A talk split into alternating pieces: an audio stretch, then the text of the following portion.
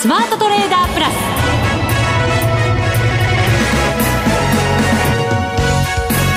全国のリスナーの皆さんこんにちは。内田まさです。この時間はザ・スマートトレーダープラスをお送りしていきます。この方にご登場いただきましょう。今日はスタジオからの登場でございます。国際テクニカルアナリスト福永博之さんです。こんにちは。よろしくお願いします。よろしくお願いします、はい2週間連続で外から電話をつないでご登場ということでございましたが。はい、はい、あのー、大変、えー、まあ聞きづらいほどではなかったかと思いますけども。えー、まあ、でもあのやっぱりあのこちらのスタジオでお話ししますとねなんとなく安心感が。でこれ自分で安心感ってのは変ですけどあの安心してお話できますね本当ね。そうです。ね、はい、福永さんが、えー、外にいらっしゃった週ぐらいからなんとなく流れが変わりまして、ええ、外国人投資家11週ぶりに現物買い越しという戻ってきて買い越しでよかったですね。まあいない週の数字ですけどね。あそっか。そうなんですよ。やっぱ鋭いこと言うな。投資家の皆さんよくご存知ですけどね。はいだから少しやっぱり流れも変わって、少し商いもね増えてきてというような感じもありますけれどもね。そうですね。えー、まあ、あの、商いって言いますとね、あの、昨日もようやく2兆円超えて、それからあと今日も、まあ、なんとか2兆円台これ超えてるんですかね。今週で、だから、はい、えー、火、水、木は2兆円を超えてという、はい、ことになりました。ね、あの、本当に、まあ、あえー、途中またあ 2, 2兆円割る場面もありましたけども、まあ、結果的には2兆円台をこう維持するような流れになってきてますので、まあ、そう考えますと今の話にあったようにちょっとこう外国人の姿勢がね、はい、変わってきたっていうところはありますが、えー、まあそうした中で決算発表がもうどんどん進んでいてですね。そうですね。本格化してきましたね、してます。でただあの結果はですねあの日経平均の一株当たり利益を見ると実はあまり良くないので、まあ、この辺りが、あのね、今の株式市場織り込み済みなのか、それとも、またまたちょっと悪材料として新たにまた反応するのか。はい。はい。そのあたりちょっと、まあ、あ今日は特に決算発表、まあ、最初のピークということになってますので、そのその辺の中身を見つつ、えー、ちょっと、まあ、注目すべき点などお話したいなと思いますね。はい。はい、この後のコーナーで伺っていきます。はい。それでは番組進めていきましょう。この番組を盛り上げていただくのはリスナーの皆様です。プラスになるトレーダーになるために必要なテクニック、心構えなどを今日も身につけましょう。どうぞ最後まで番組にお付き合いください。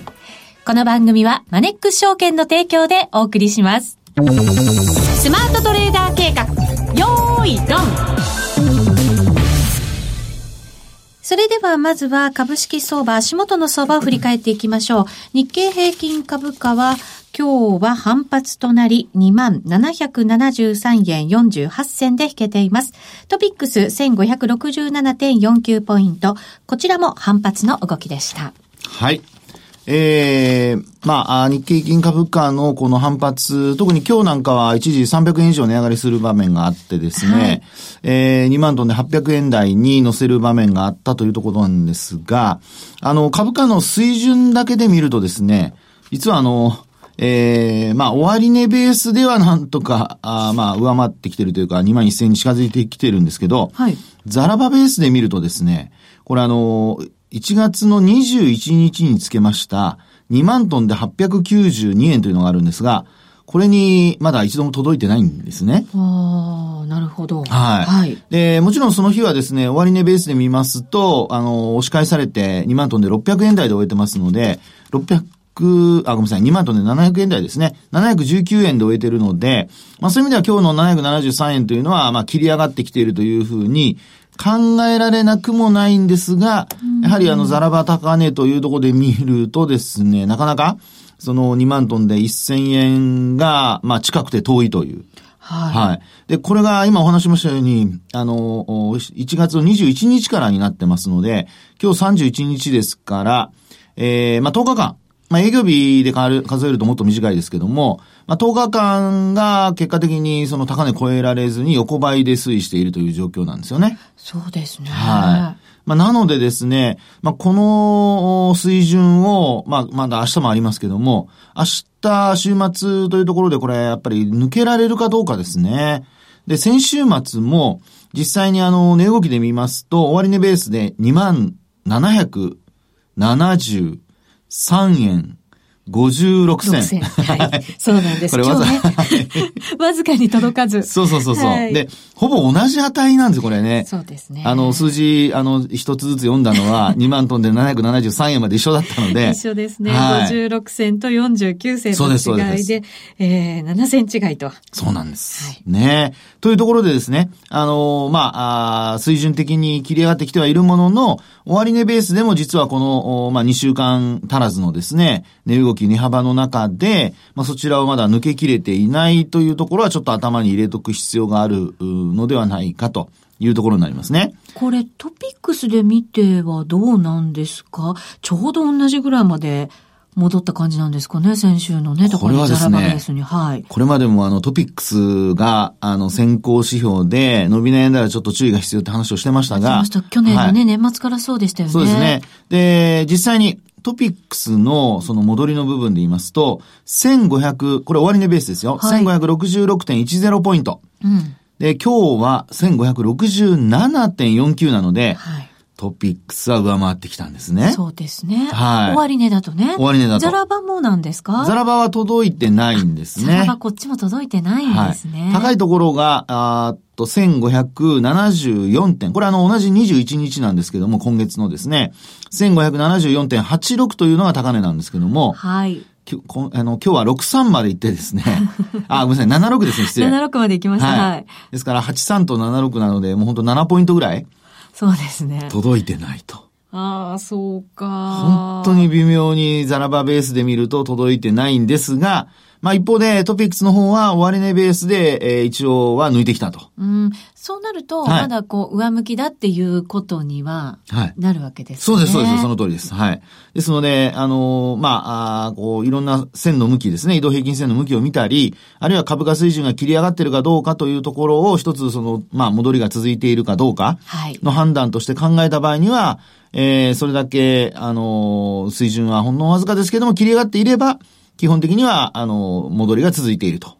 そうですね。これ、はい25日線を、下から5日線が上抜いて、まだはい。25日線、緩やかな、ちょっと下向きな感じなんですけど、ただ、5日線は上に来てますから、ええ。で、しかも、ちょっとトピックスの場合は、上に行きそうなはい雰囲気になってきてますよね。ね、あのーはい、形自体も。そうなんですね。でもう一つは、その、上に行くかどうかというところの、ええ上値を抑えていると考えられるのが、これあの、12月の11日の終値ベースの安値がありまして、はい。これがですね、1575.31ポイントなんですね。うんで、今日の終値で見ると、もちろん上回ってきてはいるんですけども、えー、このあたりをですね、しっかりと抜いていくことができるかどうか。はい。はい。えー、終値、あ、ごめんなさい、まだ抜いてないですね。まだ終値だと抜いてないですねお抜いてないですね。失礼、失礼。失礼しました。はいえー、1575.31が終値ベースの、これ11日ですね。はいで、今日の終値が1567ポイントですので、えー、まあ、届いていないということなんですけど、まあ、ここを抜けてこれるかどうかというのが、んえー、先ほどお話しした、あの、1月の21日の、あのーまあ、ちょうど戻り高値で押し返されて、で、ザラバのその高値に届いていないというのが今日現在でございますので、はい。まあ、ここからですね、抜いていくためには、まあ、こういった過去の安値で、まあ、なんとなくサポートになっていたところをですね、あの、しっかりと超えて、でそのまま維持できるかどうか。はい。まあそれが、あの、明日以降に、えーまあ、注目すべきポイントになるのではないかなというところですね。そうすると、はいまあ、ただこの12月11日の終値で上回ってくることができれば、ええ75日線ぐらいまで行く、こう、雰囲気は出てくるんですかね。そうですね。ええあの、まあ、そうなると、一番、やはり、あの、まあ、心強いというか、はい。戻りが、あの、継続するという上でですね、あの、心強い変化点というのは、これ25日線が上向きに転じるってことですよね。はい。はい。で、えー5日線25日線が上向きに転じて、で、なおかつ、今お話ししている、えー12月の11日のですね、終値ベースの安値を上回ってくるとなれば、うん。これは、まあ、損益状況から見ても、おそらく12月の上旬に買った人たちの、まあ一部の人にはなるかと思いますけども、損益状況が改善する。はい。それからあとは、あのーまあトレンド的にも上向きが続いてくるということなので、えー、おしめ買いないしは、あーこう追撃買いというのがですね、えー可能性としては入りやすくなる可能性が高くなると。いうことで、はい、まあ値動き的には本当にあの今日のこの、まあちょっと上値が重たいように見える値動きではあるんですけど、うんえー、まあ、上に近づいて終えているってところがいいですよね。そうですね。はい。なんかちょっと前のやっぱり何かあるとずるずるずるっと売られてしまうような形ではなくて、はい、センチメント本当に改善してるかなっていう感じはね。ね。ありますよね。そうですよね。はい。はい。で、それに加えてですね、あの、まあ、為替が逆に今のところちょっと円高であるにもかかわらず。今日は108円台の後半で推しています。はい、そうですよね。はい。にもかかわらず、一応まあ200円以上日経平均株価で、えー、値幅がちゃんと出てますし、うん、トピックスでも、まあ、16ポイントということで、まあ、両方とも、あのー、まあ、1ポイント以上の上昇幅ということなんですよね。はい。はい。で、もう一つ、まあ、あのー、まあ、ちょっと細かい話ですけども、上昇率、日経平均とトピックス比較してみますと、うん、トピックスの方が、あの、実はやっぱり上昇率が高くて、えっ、と、トピックスだと今日はプラス1.08%。はい日経平均わずかに届かなくて、プラス1.06%。そうなんです。はい。このね、微妙な差がですね、これはトピックスが強いか弱いかを判断する上で、すごく貴重なというか重要な数字なんですね。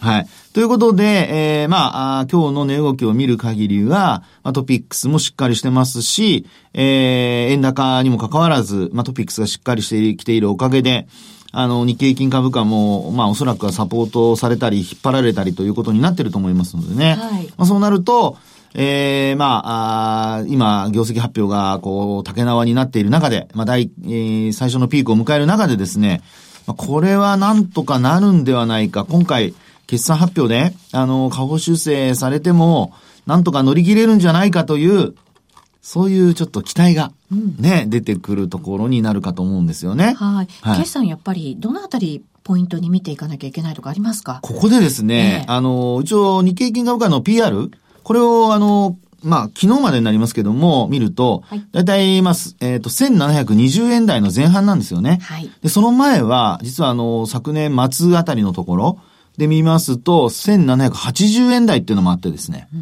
もう1800円で届こうかとしてたんですけど、今足元ではもうあの数値は、えー、逆にこう、現役になってきていると。伸びが鈍化しているというそういう流れですね。ですので、えー、まあ、注意すべき点としましては、あのー、まあ、ちょっと応用的な話になりますけど、トピックスの方が先に、あのー、まあ、安値を切ったり、それからあと安値を更新したりっていう流れになってますから、そう考えると、あのー、個別銘柄で、あるいは業種で、先に高値をつけて、えー、まあ、下げた銘柄、はい、そういうところからあ少しピックアップするのがいいのではないかと。で、あの、通常ほら、業績がいいか悪いかで判断するっていうのが一般的だと思うんですけど、はい、それだと、あの、まあ、今回のその、例えばですけども、日本電産だとか安川電機のように、下方修正しても安値更新してないわけですよね。はい。ですからそういうふうな実際の株価の反応と、えー、等をですね、頭に入れて、えー、考えるに、こう、いろいろ分析してみると、まあ、やっぱり先に安値をつけ、あの、高値をつけて、で、下落している銘柄が、まあ、下方修正してもですね、意外と、あの、下げに強くなっていると。悪材料を織り込んで。はい。はい。ということになるんですよね。うん、で、昨年は、あの、7月あたりに高値をつけているのと、それから日経平均と同じように10月に高値をつけているのと、まあそういう大体2つに分かれてます。なので、そのあたりがちょっと銘柄選びの、あるいは業績発表前の、えー、ヒントになるんじゃないかなと思いますけどね。なるほど。先に下げて、はい。もう打たれ強くなってきている。もうこれ以上はなかなか売られにくいぞと。まあ、福ちゃんのように。内田さんから打たれても、もう打り強くだいぶなってきたかな、みたいな。まあ皆さんすみません。失笑ですね、今のね。ごめんなさい。そんなにいじめてないです、ね、あの、愛の無知ですか しかも自分のこと福ちゃんって言っちゃいましたけどね。今それに真っ先にちょっとのけぞったって感じでしたけど。いやいや、もう、あの、第三者的に。何を、何を言いましたかなと思いましたが。ね、はい、はい。冷静に戻るために CM 入れないと思います。そうですね。行きましょう。はい。一旦 CM です。日本株投資をお楽しみの皆様。今注目のアメリカへ投資してみませんか？米国株に興味はあるけど、英語だし、知らない企業も多いし、なんだか難しそうだなと思っている方。実はそうではありません。米国株は1株から購入可能。株価は100ドル以下の銘柄が多く、1万円もあればあなたも米国企業の株主に。少額から投資でき、始めやすいのが米国株の特徴なんです。多くの企業では、配当は3ヶ月ごとに支払われ、配当金をもらえる楽しみがたくさん。最近は日本でもサービス展開しているアメリカ企業が増えており、日本人にも身近になったことで、米国株投資を始める方が増えています。マネック証券の米国株取引サービスはお得がいっぱい。取引手数料は業界最安水準の税抜きで約定金額の0.45%。業界最安水準の1取引あたり最低5ドルから、特定口座にも対応しており、厳選徴収を選択すれば確定申告は不要。取扱銘柄数はオンライン業界最多の3000銘柄帳。さらにさらに、米国株を初めてお取引されるお客様は、最初の20日間限定で、取引手数料を最大3万円までキャッシュバック。米国株なら、マネックス証券。今すぐマネックス証券米国株で検索。配当金は各企業の業績などにより金額などが変わることがあります。米国株式及び米国 ETF、リート、予託証券、受益証券発行信託の受益証券などの売買では、株価などの価格の変動、外国為替相場の変動など、または発行者などの信用状況の悪化などにより、元本損失が生じることがあります。お取引の際は必ず、契約締結前交付書面を十分お読みください。マネックス証券株式会社、金融商品取引業者、関東財務局長、金賞第165号。ザ・スマートトレーダープラス。今週のハイライト。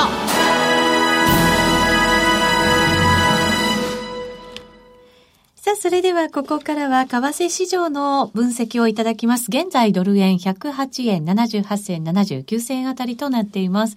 えー、FOMC を終えて、108円台に下落してきたということになります。そうですね。はい、あのー、まあ、発表すぐのあたりのところでは、それほど動いてなかったかと思ったんですけど、えー、まあ、徐々に徐々にやはり、あの、ドル売りが膨らんでですね、まあ、結果的に、あの、109円を割って、で、えー、108円台の、えー、えー、と、60銭台ですかね。はい。あの、その辺まで落ちる場面がありまして、えー、まあ、こういった動きを見ると、あのー、まあ、本当昨日まで109円台の、まあ、前半から半ばぐらいまで、一旦買われてましたから。そうですね。えー、110円を試そうかと、ね、はい、していたのは先週のことですよね。そうですよね。えー、まあですので、まあそこのあたりで買って、えー、まあ持っているまあ今も持ってるっていう人はちょっときつい状況にはなってるかなというところですね。はい。で、あと、あの、FOMC のそのパウエル議長の、まあ、会見での話そのものは、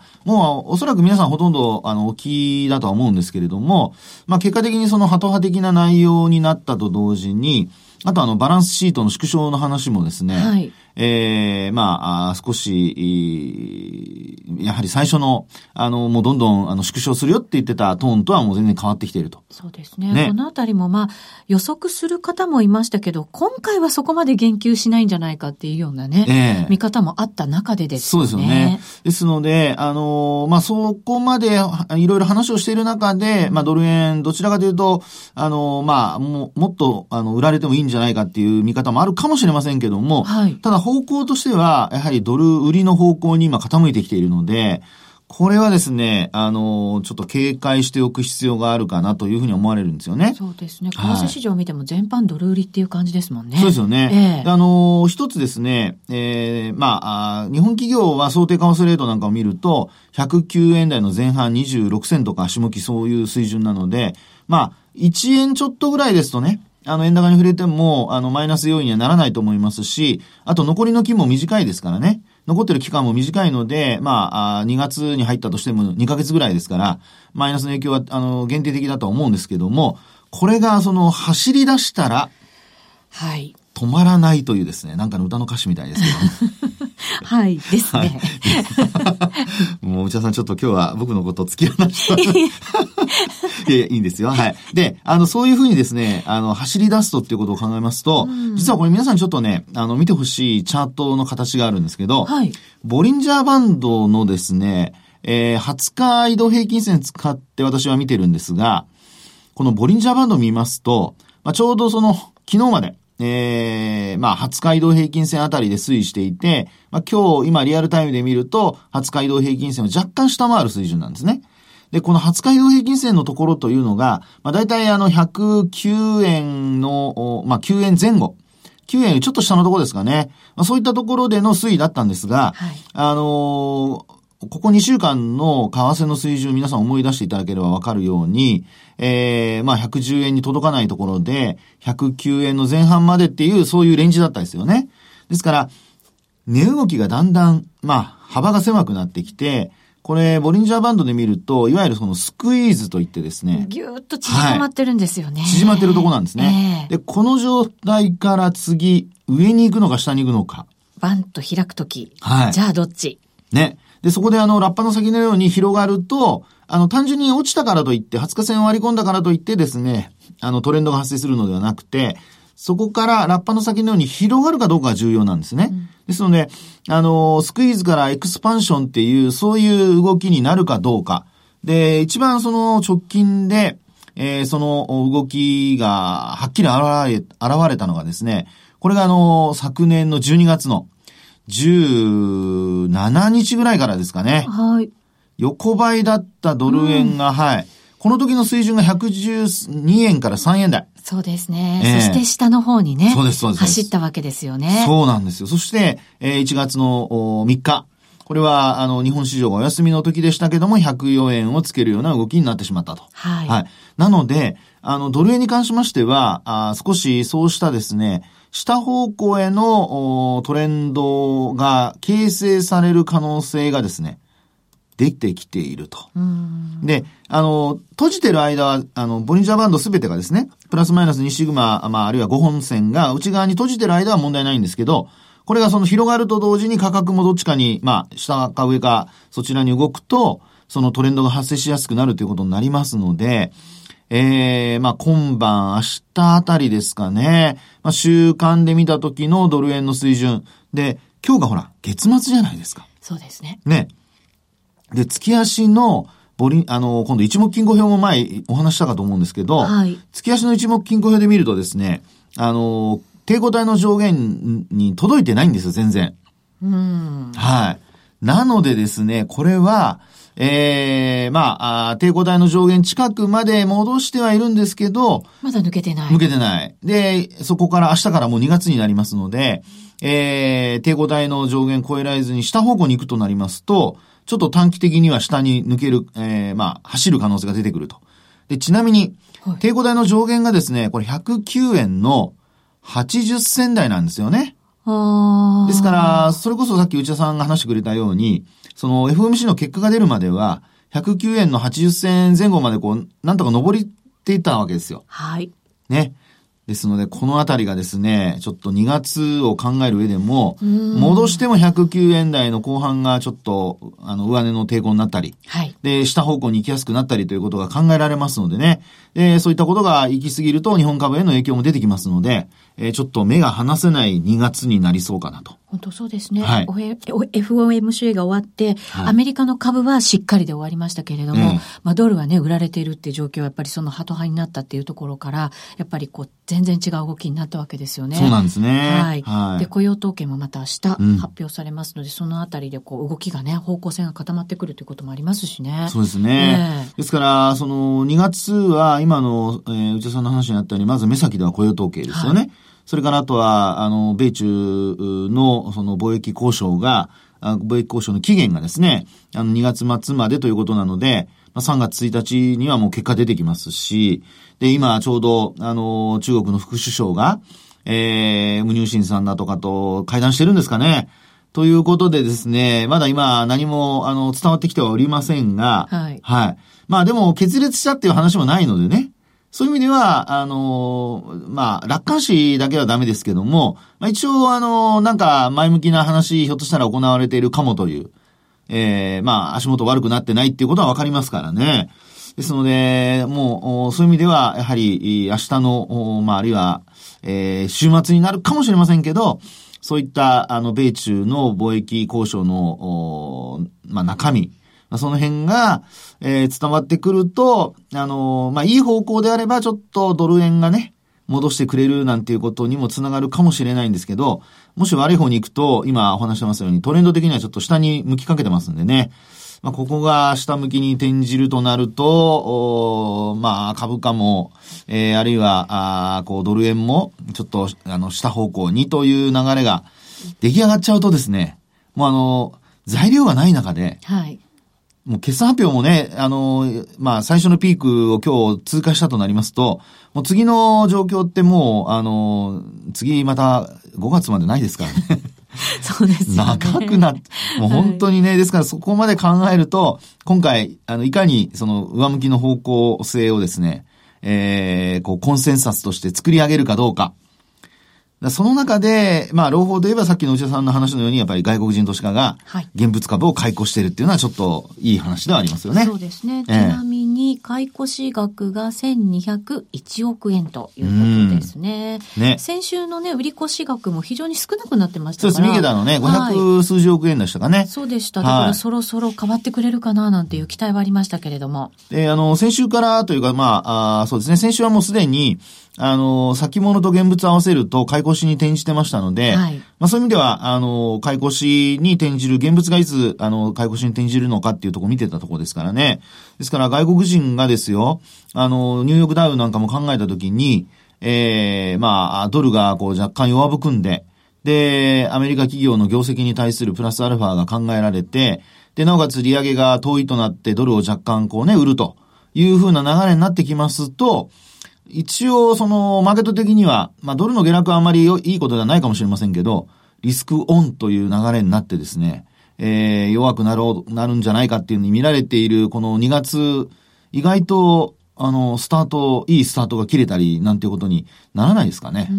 外国人が日本株をこう買ってくるっていう、はい、何か理由はあるんですかね？理由としては、やはり、あの、まあ、売ったのはももそもそも外国人ですからね。もちろん去年のね、はい、売り越し額はすごかったわけじゃないですか。ね、6兆とか7兆とかね、はい、先物も合わせるととんでもない金額になってましたけど、ですから、あの、そう考えると、やっぱり、えー、グローバルポートフォリオを考えた場合に、が、あの、まあ、外国人投資家手元に日本株がないとなれば、まあ、一定の組み入れっていうことも考えられるでしょうし、うん、あとは、あの、売った分の買い戻しも考えられるでしょうし、ですから、あの、まあ、買ってっていう、その買うか買わないかだけで見ると買う要因っていうのはいっぱいあるんですよ。でも、買って持ってくれるかどうか。持ち続けるかどうか。そうです、そうです、そうです。はい。えでそれが結果的にその、いざという時の時給の、あの、売り圧力になりますんでね。ですから、外国人がやっぱり、あの、持って、えー、そのまま持ちたいと。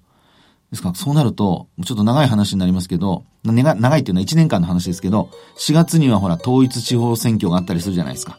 であと、秋にというか、まあ、夏ですかね。あの、参議院の選挙もあったりだとか。はい。ってなると、やっぱり自民党の政策だとかっていうことにもなってくるので、まあ、そのあたりも含めると、やっぱ2月、このね、えー、スタートの時点でなんとかこう、下駄を履くという 言葉がいいかどうかわかりませんが、はい、ちょっとハードルをね、ハードルというか発射台上げときたいですけどね。そうですね。はい。あっという間にお別れのお時間です。ここまでのお相手は、福永博之と内田まさみでお送りしました。それでは皆さん、また来週この番組はマネックス証券の提供でお送りしました。